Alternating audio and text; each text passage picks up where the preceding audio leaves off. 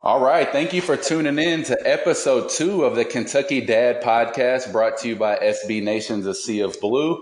I'm Drew Brown. Today I'm going to have a, a great guest with me. Justin Rowland from Rivals is joining us. But first, if you haven't had a chance to listen to the first episode of the Kentucky Dad podcast with TJ Beisner, please go back and do that. Something I'm really excited about right now. I think it's going to be good content that everyone can kind of enjoy while we're on this lull of no sports and you know, for most of us dads and family people, it, it's all we talk about anyway. So why not kind of have a podcast dedicated to getting some of these Kentucky related sports figures on and hearing a little bit about their family, learning a little bit more about them. So a little bit different from the Cats by 90 podcast that you may be used to listening to on SB Nation's network. Not as much timely Kentucky news, but more so kind of peeling the layers back on some of these guests that are willing to join me. So without further ado, Justin, man, I really appreciate you um, coming on and being our second ever guest.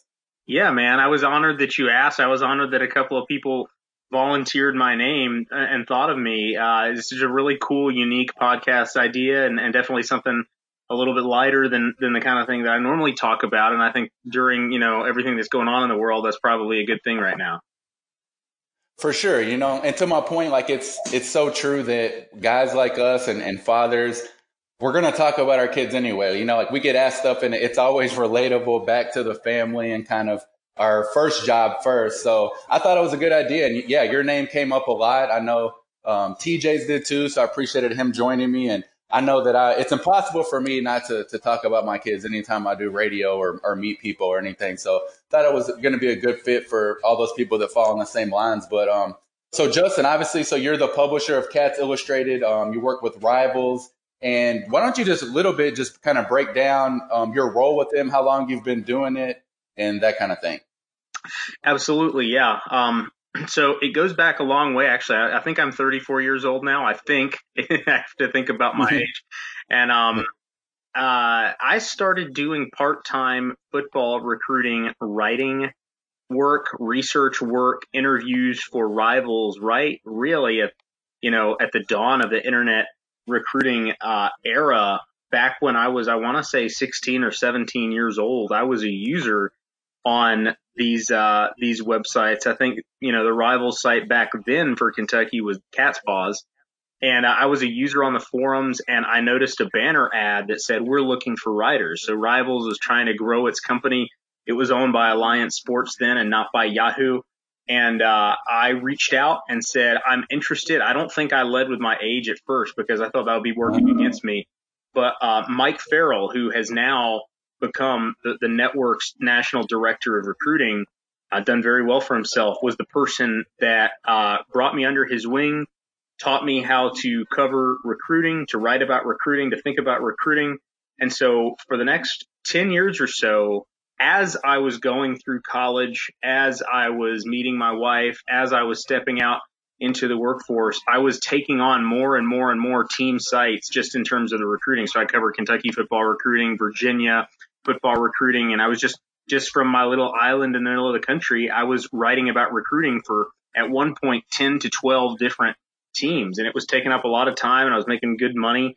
And uh, Brett Dawson, the previous publisher of Cats Illustrated, brought me on as a part-time recruiting writer for Kentucky right around the time Mark Stoops took over. And um, I guess it was a match made in heaven. I mean, people people on the site liked me. I liked them. I was experienced by that point. And so when Brett left, um, you know, the people at Rivals approached me and said, you know, we want you to be the publisher, but you got to cut back. You can't do all these other teams. So that's that's how it led to this, and uh, and I'm grateful because it's an awesome job. Very cool. That, that's kind of similar to our first guest, um, TJ Beisner, and the fact that so you're not kind of like guys like me and, and many of the people that kind of do this stuff to where we were kind of born and raised with it, and you know it, it obviously has you know some element of fandom in it. So did, you're not even from Kentucky, right? No, that's right. Right outside of St. Louis, Missouri, and it's actually it's actually funny when I got the publisher gig.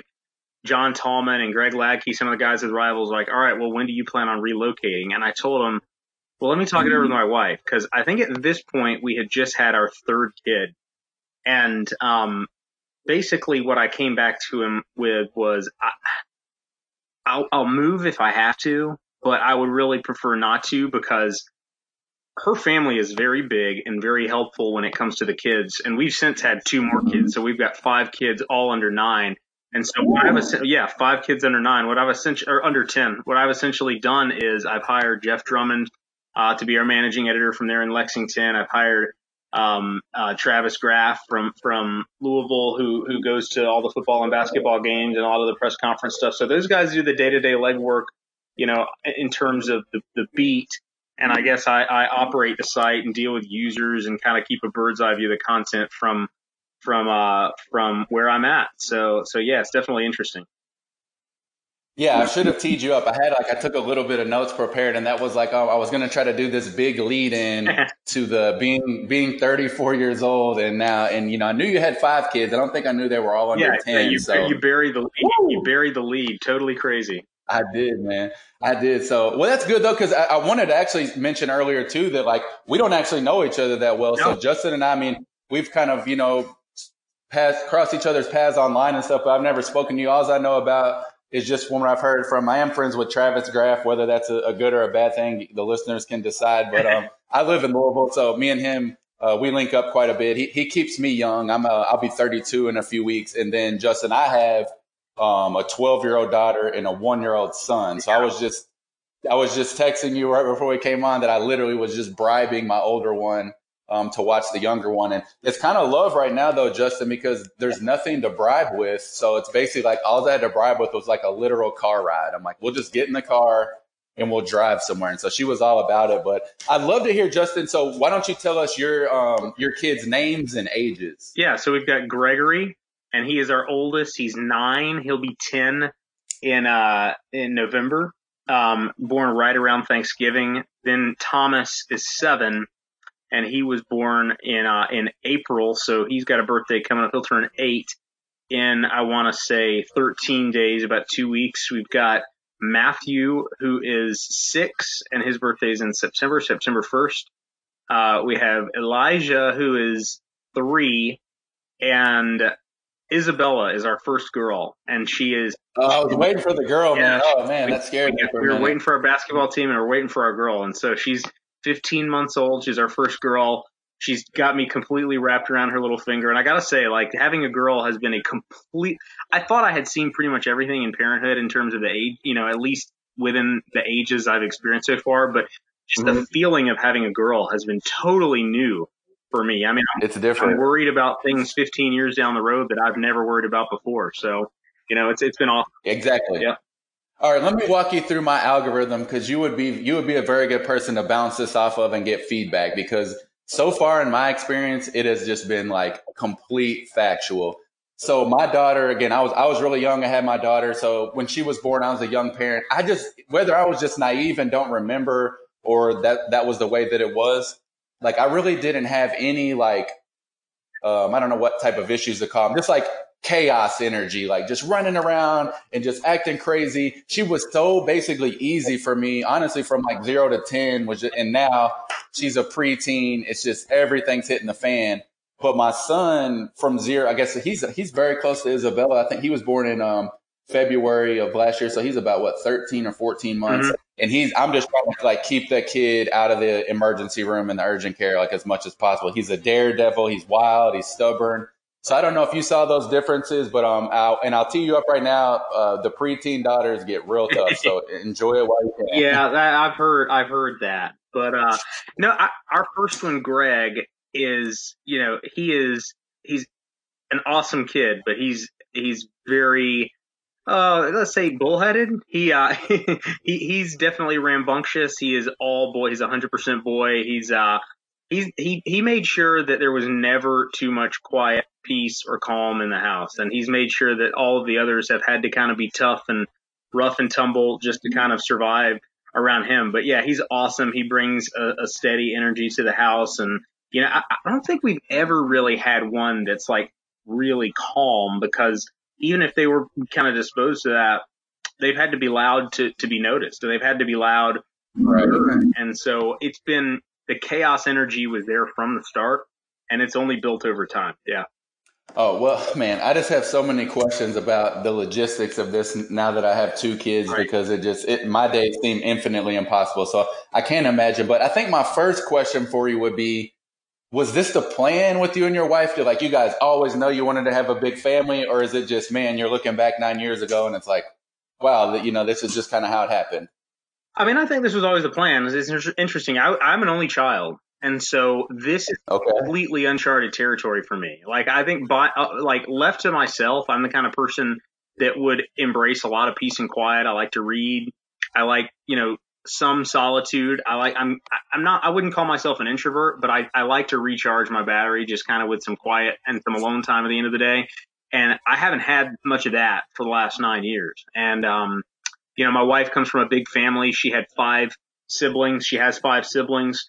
And I think that, you know, when we got married, that was just kind of expected. You know, we, that's, that's, we, we've never set a limit on how many kids we're going to have. It's been something that we've talked about and it's been, you know, an ongoing topic of conversation. Um, but you know, I, I always tell people like we haven't regretted one yet. So if we, if we ever get one that I regret, then that we'll, we'll know it'll be definitely time to stop. But you know, I just try not to try not to say, you know, no, never, you know, making decisions for the future. So that was going to be my next question then. So it sounds like then you're you're totally leaving the door open. You're like declaring for the draft without hiring an agent as far as um, you know another kid being on the oh, table. It sounds like the best predictor of future performance is, is past performance. And the last nine years, for right. any indication, we have one about every two years. And I think, uh, I mean, she, I, we, we've talked about this a lot between us. I mean, she she's done so much. She's been pregnant for so much of our marriage, and she's been breastfeeding oh so much of our marriage, and she's been pushing herself physically for so much of our marriage. I think I wouldn't be surprised if this turns into our longest break between kids if we do have any more. Um, but yeah, I mean, you know, given how how young we still are, it, it wouldn't shock me if if if more might be in the cards. Yeah, I'm not even gonna lie. I was talking. I was kind of like, I mean, you would know better than anyone. You know, I had to make sure to kind of carve out some time when I got off work. I was just talking to the family last night, like, hey, I got, you know, I got awesome guests coming on the new podcast tomorrow. So like, you know, for this hour, I'm gonna be a little bit busy. And then I'm like, yeah, he, he's 34 and he has five kids, and like my wife's face just shut because she wants another one too. So I, I think she and she liked to hear that, but my daughter was kind of like, oh wow, because she had just gotten to that point being a 12 year old only child where she never thought she was going to have a sibling. So she was just thrilled. And I think she, she w- wishes she kind of would have, um, went into a big family like that. But what about this though, Justin? So I was thinking about you today too, with everybody else kind of, um, well, except me, but a lot of people, um, now switching from the regular workforce to the work from home force. I'm assuming you always do that. Yeah. So like, how do you manage your job because I know until you do this, it's it's not easy. I mean, you you get a small case of writer's block one day, and I mean, it's going to be a tough one. So, how do you just manage all the the household stuff and still get your job done? Well, I mean, it, I wish that I had more structure built into my schedule, and I had more discipline in terms of you know, okay, this is when I'm going to work, this is when I'm going to be home. Like one of one of the difficulties for me with this job is when you're home and the kids see that you're home you know, they think, you know, dad's here, it's time to play. And, and I, you know, I'm mm. really guilty sometimes when they see me and I've just got my face buried in a computer, my face buried in a phone because they don't understand. They don't look at that and see that's work. For them, their understanding of work is what they've gleaned from television, from friends. Their dad's going into an office. And then when they come home, they're presumably, you would hope, present with them. And so presence is something for me that I try, I try to, I try to set boundaries in terms of what parts of the house I'm working in. Again, not always great about that. I had gotten to where I was working in coffee shops a lot. I, I would I would work in libraries. I would just go somewhere to be out of the house for for the bulk of my day. Um, so when I come, right. you know, I can I can be present and I can put work behind me. But you know, when you work in news, you know, you you can plan ahead, you can plan content, you can you can respond to people who are on the site, but you never know when something happens. Or just sometimes you have to drop everything and focus on that. So um, it, it's it's really a testament to my wife. She's never complained when I've said I've got to do this. She's never complained about dropping whatever she's doing and and just taking it all on herself. So you know they say behind every good good man is a good woman. I think I think yes. really a testament to that. I'm 100% there with you too, because obviously, you know, anything that I do for a Sea of Blue or ESPN 680, I mean, it's part time to me. And you know, I'm, I can make a little money and things like that. But I know that my family definitely views it as, you know, more of, of a hobby than anything because they know I'm going to work every day at the bank. So I'm right there with you in the fact that I, I'm just any success that I've had has just all been due to them being supportive of me and, you know, giving me time to do stuff like this when I have a free minute and um, just all that kind of stuff. So I, I, know for sure because it's, and again, too, the type of content that we're in and the people that absorb this content, to them, many times it probably just feels like you're sitting at home with a big smile on your face, just, you know, doing what they want to do, I guess. Um, but it, it is work and it's hard work and it is, it's, it's eight days a week because news is breaking and, you know, when your site's predicated on, you know, getting people to subscribe and click, you know, you being a, a proponent and timely with that is so important. So I'm sure that's challenging. And um, especially, I mean, so what did you guys do? Daycare or what? Because I mean, you don't, you have what three, two that aren't in school, three that aren't in school. We have my wife is a stay-at-home mom, and so we've got three that are in school, okay. third grade, second grade, and kindergarten, and uh, we've got the two who are at home, Elijah and Isabella, and so they're home all the time. Um, I guess th- this is the, the best comparison for the, for this time for me in terms of work is the summer. This is what summers are like for me when all the kids are at home and I'm working. Mm-hmm. Um, and you know, part of it is ju- is just being a little bit creative and willing to be flexible. Like I'm I'm kind of a night owl anyways, and so if I can sit down uninterrupted, peace and quiet for two or three hours as a type A personality at nighttime, I can plan a lot of content in advance. Again, you can't plan for everything that's going to mm-hmm. happen, but that time is really important to me. And I'm, I'm, usually pretty constructive with that time. The great thing about this job um, is you you can I can um, I can have a lot of freedom to to plan to do things that a lot of other dads or husbands just can't do. Like you know, my wife my wife is mm-hmm. pregnant. You know, every month when she's going to see her OBGYN, I get to, I can go to those appointments. And every time a kid needs to go to the doctor, I can take them there. If if the kids have anything going on at school, I can go and be present at the kids' school function. Or and so so I'm I'm very present in their lives throughout the day in terms of appointments and and and things that I get to do with them. Um, and so it's hectic, it's stressful, but on the whole, I'm able to be more be there more often than I otherwise would. That's a great point because I have a good kind of a correlation to that because my predominant work history I actually worked at Best Buy, like the electronics retailer. I worked my way up. I was like a general manager there. Loved it. Great job. Great company. Buy your stuff from there.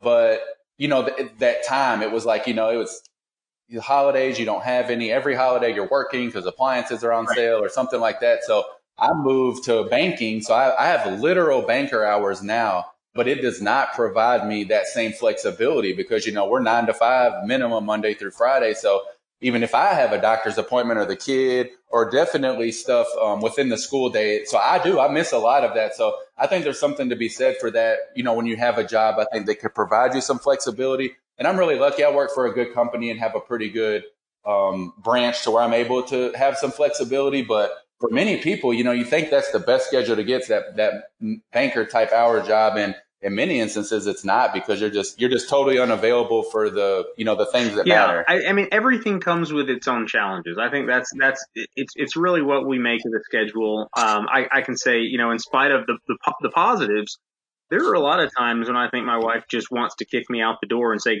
"Go somewhere else, get out of my, get off my turf." because you know if I if I'm here and I'm working, inevitably, you know, people are going to be clamoring for me. They're going to be asking me to do things. I'm going to be hearing things that that that that make me jump up and try to go take care of a situation. A lot of times she just doesn't want me to take care. She just wants me to stay, you know, and do what I'm doing and let her have her domain. And so that that's a very difficult, tricky situation to navigate. Um, and I, I, think I've gotten better at it. Um, and we've gotten more patient with each other about it. But yeah, every situation is going to come with its own with its own set of challenges. Yeah, I can't imagine. Especially, I mean, you guys have such a a challenging dynamic. Like, I would love it too, and you've mentioned that because you guys get to spend a lot of time with each other. But man, having you know her, she might as well have three full time jobs, staying at home with um, the kids, and then you having a job that's very um, you know needs a lot from you within your house and stuff. So that that is challenging. I'm sure you guys have to probably butt heads um, every now and then. I would say to say the least because one of my next questions for you was how much things have changed with COVID 19 and what does that look like for you? Because I've quickly self discovered that like I would never want to work from home. I don't think that I'm really cut out for like I really do need to like get dressed, go somewhere, kind of be told what to do a little bit. So has much changed for you, you guys with that? Or you, you haven't, I mean, I guess no matter what, you know, looking for other forms of entertainment and stuff, but what does life in the Rowland house look like now that, um, so you can't go got, anywhere? I mean, the, the kids have this, uh, this distant learning, distance learning thing set up where they've got these, these websites and these apps that they're doing all of their work through and they're essentially doing like a full school day worth of work here at home and my wife is overseeing that and managing that and i don't see how she keeps up with it. Like I, have tried to help out with it and i'm just getting lost in terms of like i don't even know the passwords for half the things that they have to log into. And you know they've got to they've got to use all these different you know piece of technology for, for zoom meetings with teachers and whatnot and just communicating with teachers and everybody at school. It's very it, it, it's time consuming, it's complicated, it's complex. I am helping out some with that. Um, I'm helping out with their homework and when they're doing projects and things like that. That's taken up a lot of our time. That probably takes up a good, I would say, four to uh, five hours out of the middle of the day is just just doing schoolwork with them.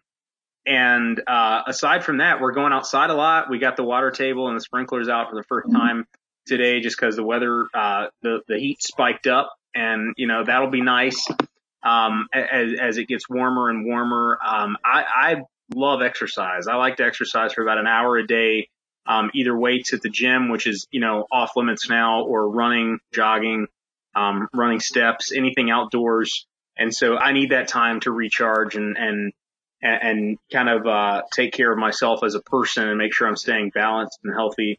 Um, but you know, we're watching a lot of Netflix. We're watching a lot of YouTube. The kids are obsessed with video games. Like they love Fortnite, they love Minecraft, they love these games, and they love watching TV shows about these games. And I don't quite understand that, but you know, I'm, I'm, sure it's similar to a lot of what, uh, uh, what a lot of other people are doing right now.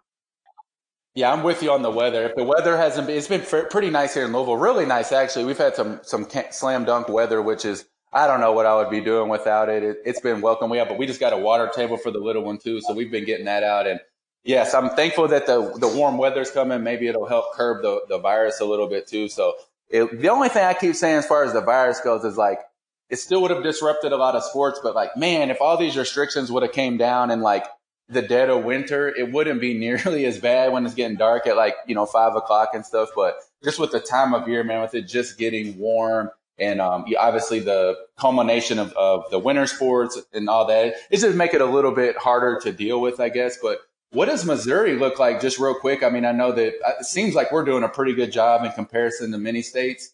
But is Missouri? How is like Missouri doing overall? Very similar to Kentucky. I, I, will say the the governor here in Missouri um, was not, I, I, guess, as proactive as some, some some of the others have been elsewhere.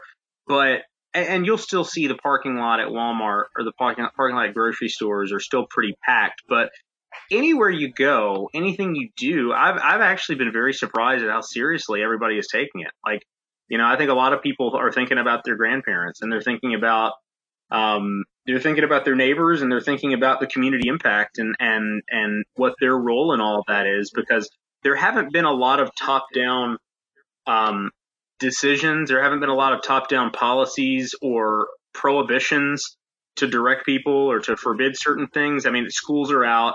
They, there was recently a stay at home order, but people were doing most of that on their own. You know, I think pe- people took it seriously. Mm-hmm. I think I, am going to the grocery store about once every five days because I would love to buy two weeks of groceries in advance. It's just not realistic in a house with seven people. You know, we will run out of things that I'm not anticipating. Right. And for the first time, I was in a mask and gloves, and and pretty much everybody else in the store, patrons and people working there, were in a mask and gloves. So you could you could see the slow escalation in terms of how seriously people are taking it. And I'm encouraged because in Missouri and Kentucky, in in many states, in many countries, it seems like maybe not in terms of the deaths, they're kind of a lagging indicator, but in terms of like the new cases, it seems like I don't want to say light at the end of the tunnel, but it seems like the news is starting to trend in the direction of okay, maybe we're not going to have the worst case scenario, and that's been very encouraging for me. Yeah, today I had that takeaway pick time. I was looking online a lot, and there was at least, I think the head of the CDC came out and said some positive things. So yes, I would agree. At least whether they come to fruition or not, but at least the the tidbits of positive news did start flowing today. But um, I won't keep you a ton of time, Justin. I do want to tie a couple things into um, Kentucky sports, but hang on real quick. Let's take a quick um, commercial break. One second.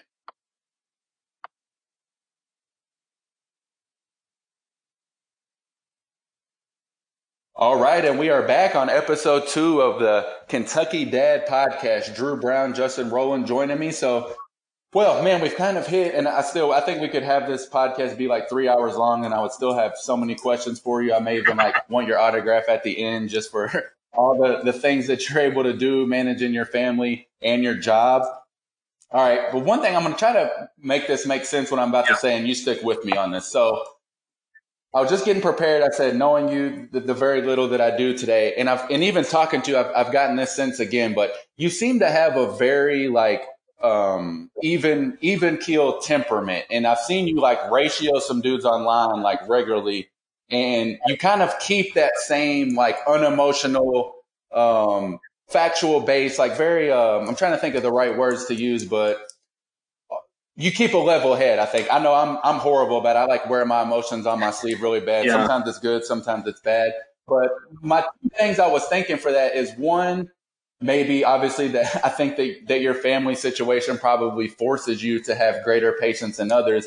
And two, another thing that I think separates you and the covers that you do from many others is what we talked about earlier is that like you know, I was I, I moved away from Kentucky for a long time, but I was born and raised here. You know, this this stuff runs in my blood. I was nine years old in 1996, so I mean, it's ingrained in me. And many people that run these sites whether they want to admit it or not, you know, they're they're fans of Kentucky, right? They they they grew up that way, and I know that you know they can provide unbiased coverage. That's fine, but you're a little bit different in the fact that you don't fall into those molds. So I guess that was just a long way of saying is that like you don't get, I guess, as worked up and as emotional about what's going on with Kentucky athletics as some of us, and that's really why I kind of lean on you for sound minded. Yeah, thank um, you. I mean, I, I, grew up a fan of Kentucky. I, I, grew up in North Carolina. My dad went to UNC when Michael Jordan was there, and he's a diehard UNC fan. But I did grow up a Kentucky fan, and it doesn't make any sense. But I fell in love with a '92 okay.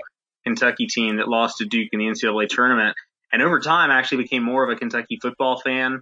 Um, I mean, I, I, lived and died with both, but um, when, when this became a job, I, I made a firm promise to myself that I was I was stepping out of the fan arena because you know I'm going to be talking to recruits. It's in my contract. You can't cheer. You can't be a you can't have apparel. Mm-hmm. You can't have all that. And, and, you know, honestly, once it became a job, my view on it changed. Like when Kentucky loses a basketball game now, it's really not oh crap.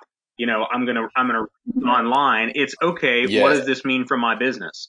And you know how how am I, how am I going to write about this? How am I going to mm-hmm. tackle mm-hmm. it? Because you know I, I'm a I'm a you know I'm this is my job. You know, it's just you you look at it differently when over time when when that happens. Maybe not everybody, but me. As far as you know, being level headed. I hear that I hear that a lot, and I, am not being like this isn't false humility when I say this, but like I, some of that I think is not is not so great. Like I, some of it is like I lack an anchor at times in that I feel like I could argue with myself sometimes, and I don't know that that's a good thing. Like every time I have a strong opinion about something, if I just wait like five minutes, I can usually argue the the exact opposite side. And so I just I tend to see complexity very easily, and I I try to remind myself that how you feel about something, the angle that you see something from, how you view something in this moment, it might be true, but it's only a, a very narrow, small part of the truth and spot on, spot on. I see that in your coverage when you're. That's what I mean. Like you'll have takes a lot of times that aren't as popular. I guess you could maybe say in the moment, or, or maybe just that people aren't putting them out there. And I think that's just at least my making up reasoning here is because that it's it's coming from like a rational standpoint and and, and also too you're you're exactly right and, and I've learned this and it's almost been kind of a, a negative for me but I was I mean 5 years ago I was the superstitious Kentucky basketball fan, and you know people were going to call and check on me if we lost a bad game, and then just you know getting the access that you do and really trying to remove that fan hat and just providing coverage like aside from the entire damn thing getting canceled, there really wasn't much that, that would have upset me this year. Um, so it is different. And I know, especially for someone like you when it's your full time job, because that was actually like a worry that I had and still do have a little bit is that not just Kentucky sports, but just sports in general, college athletics are like, they're my passion. They really are. So I'm always a little bit wary to like, you know, make my, turn my passion into something that I don't like. Yeah, no, I'm, no, I'm sure that probably makes sense um, to you. Yeah. I mean, I, I just think, um, I, I'm, I'm not ever going to be out there trying to go viral with retweets. Like honestly, I'm not, and I'm not criticizing anybody who is, but in my mind, like it's a very easy thing to do. Okay. Like something happens in a game, something happens in a season. It's pretty easy to single out. This is probably what everyone's thinking. And I'm going to say what everyone's thinking to try to get a thousand retweets and 2000 likes and 3000.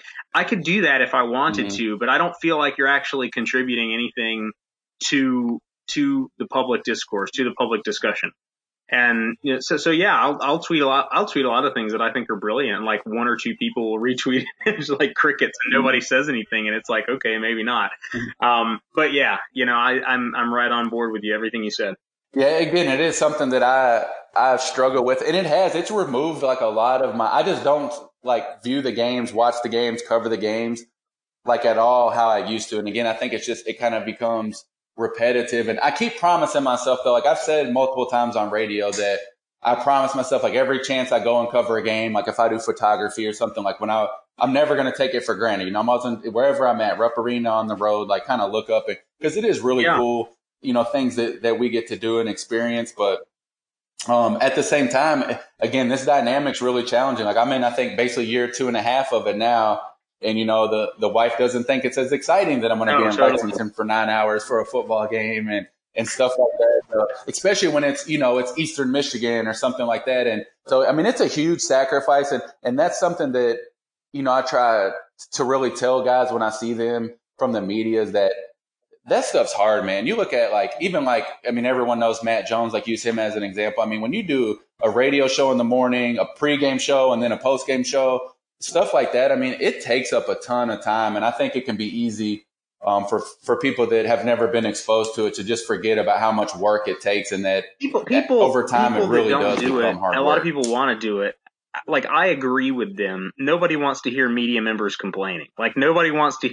Nobody wants to hear the guy complaining about what right. you know press members were served during the game. Like that. I get it. Like we are very fortunate to right. do what we do. But anything that you do becomes work. You know, every anything you do becomes challenging.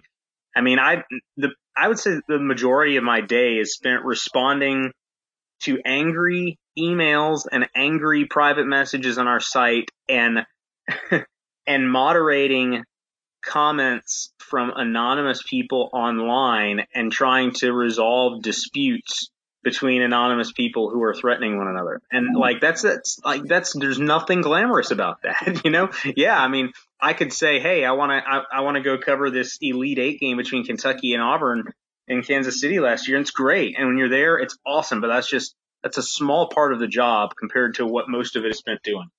100%. That that was a great that was a great thing you just said too because I think that ties in really well to the to the dad portion of this because Rivals and Cats Illustrated, it's much more geared right around like kind of like user interaction and subscribers and having that kind of like community of people that you guys really like want to engage and talk to and you know get their feedback and provide them content and answer their questions. So that's you basically you just kind of detailed parenting and punishing like some of the people on the site. So it sounds well, like you have a little bit of a run like, between I'll the be upfront about this. Like there are only two reasons why people subscribe to our site. It doesn't have anything to do with my analysis doesn't have anything to do with my writing or my takes. They're not they're not there for the same reason why they turn on Matt Jones or radio host. They want to hear takes. They want to be entertained.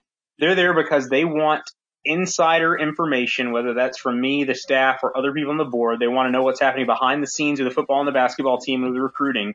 And they want to have a stake in the message board and the forum community and the discussion and the ongoing dialogue on the site um, and, and everything that that entails. So forums and inside information that's that's really what I spend my time focused on because that's why people want to be on the site. And so, you know, keeping I, I can't stress how hard it is to keep a anonymous message board community from going completely off the rails every day. Like if we if we didn't have some pretty good moderators, some pretty good people, um, and we didn't spend a lot of time listening to people's concerns and and making rules and banning people when necessary or temporary bans. Like if we weren't doing that the majority of our time, it would spin off the rails completely and it would just it would become a train wreck. And so so we, we spend a lot of time doing that. And like I said, it's not glamorous, but that's that forum is why people are on the site. Yeah, I sit next to I usually sit next to Travis on press row at the basketball games and at least once a game, he'll kind of just put his phone over and I'll see something that someone yeah. wrote and I'm just like, oh my gosh, like where is their brain at? Or so I know, I know he does a lot of that during basketball too. And there'll be times when I'm kind of just like talking him off the ledge a little yeah. bit about something absolutely insane that someone put on yeah. there that he's kind no, of having I mean, to, and people become caricatures online. You know, they, they, they kind of become, we've got one guy who's like the Ashton Hagans hater. Like no matter what, Ashton Hagans could get a triple double and you know, hit a buzzer beater and, you know, he's going to find a way to spin it after the game. Um, that, you know, Hagans, Hagans really didn't play that well. And, you know, that's going to tick off the 100 people who can't help but respond and, and troll and flame the guy and bring him into discussions that he's not already into. And, and so, yeah, th- th- this, this cyclical, predictable pattern of, of grown men, mostly men, 99% men, I would say on our site, um, just just using their anonymity to just um to to bicker and have feuds. It's pitiful, but sometimes I can sit back and kind of get a chuckle out of it. Yeah, I bet. I, am sure it's like anything else. Like like you said, there's nights when it's probably the best thing ever, and yeah. then other nights when you just want to pull your hair out. So, well, man, we can kind of start wrapping it up a little bit. I more than appreciate you coming on. Um, I think this is again something fun. If you haven't listened before and you're typically listening to the Cats by 90 podcast, you can find both of these under the same feed. I'm just going to title them differently um, through Apple Podcasts under A Sea of Blue. If you didn't hear that first episode with TJ Beisner, definitely that, that was a great one. Again, you, you won't find too many people that are more closely connected to the Kentucky basketball program than TJ. So that was good stuff. And then Justin. So again, it is our only second episode, but we are trying to end each episode with a dad joke. So do you have a I've favorite dad joke? I joke? saw one. I saw one today from a Twitter account oh, that good. I just I knew you were going to ask me this, and so I left it up because I loved it. And and here it is: the Spanish king has been quarantined on his private jet. Dot dot dot. This means the reign of Spain will stay mainly on the plane. so I got I got a kick out of that just because of COVID and everything, and uh, yeah, I, I've got dad jokes for days. Those were good, man. Dan, that's going to put mine to shame now. And I'm, I'm kind of in trouble, Justin, because so I'm, if you're not following, please check yep. out to at, um, Kentucky Dad Pod on Twitter. So I, am kind of putting one up there every day. So my, my like treasure chest is, is getting depleted. So I've been having to like dig deep on some websites. So I'll give a, um, a really lame one here, but it was, why did the scarecrow win an award? because he was outstanding in his field. So that was a good one. I, I actually, actually never heard that one, so I enjoyed that one. But man, Justin, thank you so much. Um, thank you, even your family, man, for giving you this time. I know, like again, so yeah, five this, kids: Gregory Thomas. This Matthew, is a nice Elijah, little reprieve for me. So like I've been down in the chaos all day, and I'm going to go downstairs, and they're going to be they're going to be screaming for me to take turns playing Fortnite with them. So that's what that's what my night's going to be. So that's a pretty good life. Well, let's stay in touch, and I'm like saying this pretty serious too. My daughter, she never has liked video games, and just over this COVID stuff, she's on Fortnite, and she's begging me for V bucks, and I told her she has to give me like a Shark Tank pitch of like, I give you these V bucks, like, what's your strategy when they drop you off? So I, she's almost got me sold, but maybe I can no, my link kids, them up with your very, kids so I know she's not doing kids. anything terrible. I, I, I'm pretty sure all my kids hate sports because they know sports are my job and my job keeps me away from, you know, them, you know, doing absolutely whatever they want me to do. And so they are totally out of sports. I'm a Cub Scout leader with them and, and they love being outdoors and, and but not sport. They're not sports. It's interesting. As, as big a part of my life as it is, none of them are big sports fans. Well, just one last tie-in too. That's funny. That's twice in a row now because T.J. Beisner's kids, um, you know, his son obviously plays football for Kentucky, but they're not into that into basketball very much. And I was just like blown away by that. You would think if you're, you know, your dad's the right hand man for John Calipari, that they're just like living and breathing basketball, and they weren't much into it either. So I have to make a mental note of that and see yeah. if that's like a reoccurring theme as I keep going. If I'm know, never, a lot of the kids maybe uh and I'm never going to be the kind of guy that their, pushes it on. Their, like I, I, one thing I try to do is I try to be passionate and show them that I'm passionate about what they're passionate about. So Greg is really into building and doing things with his hands, and Tom is really into art and being creative, and Matt's really into just rolling around and fighting. And you know, you see what brings them joy and what brings them happiness, what makes them light up, and just do a little bit of that every day, and that's that's where the bonding happens. That's uh, that's where we're at, and that's what I'm trying to do. Good stuff, man. That's a great, that's a great quote to end it on. Well, thanks again, Justin from Rivals. Um, we really appreciate it.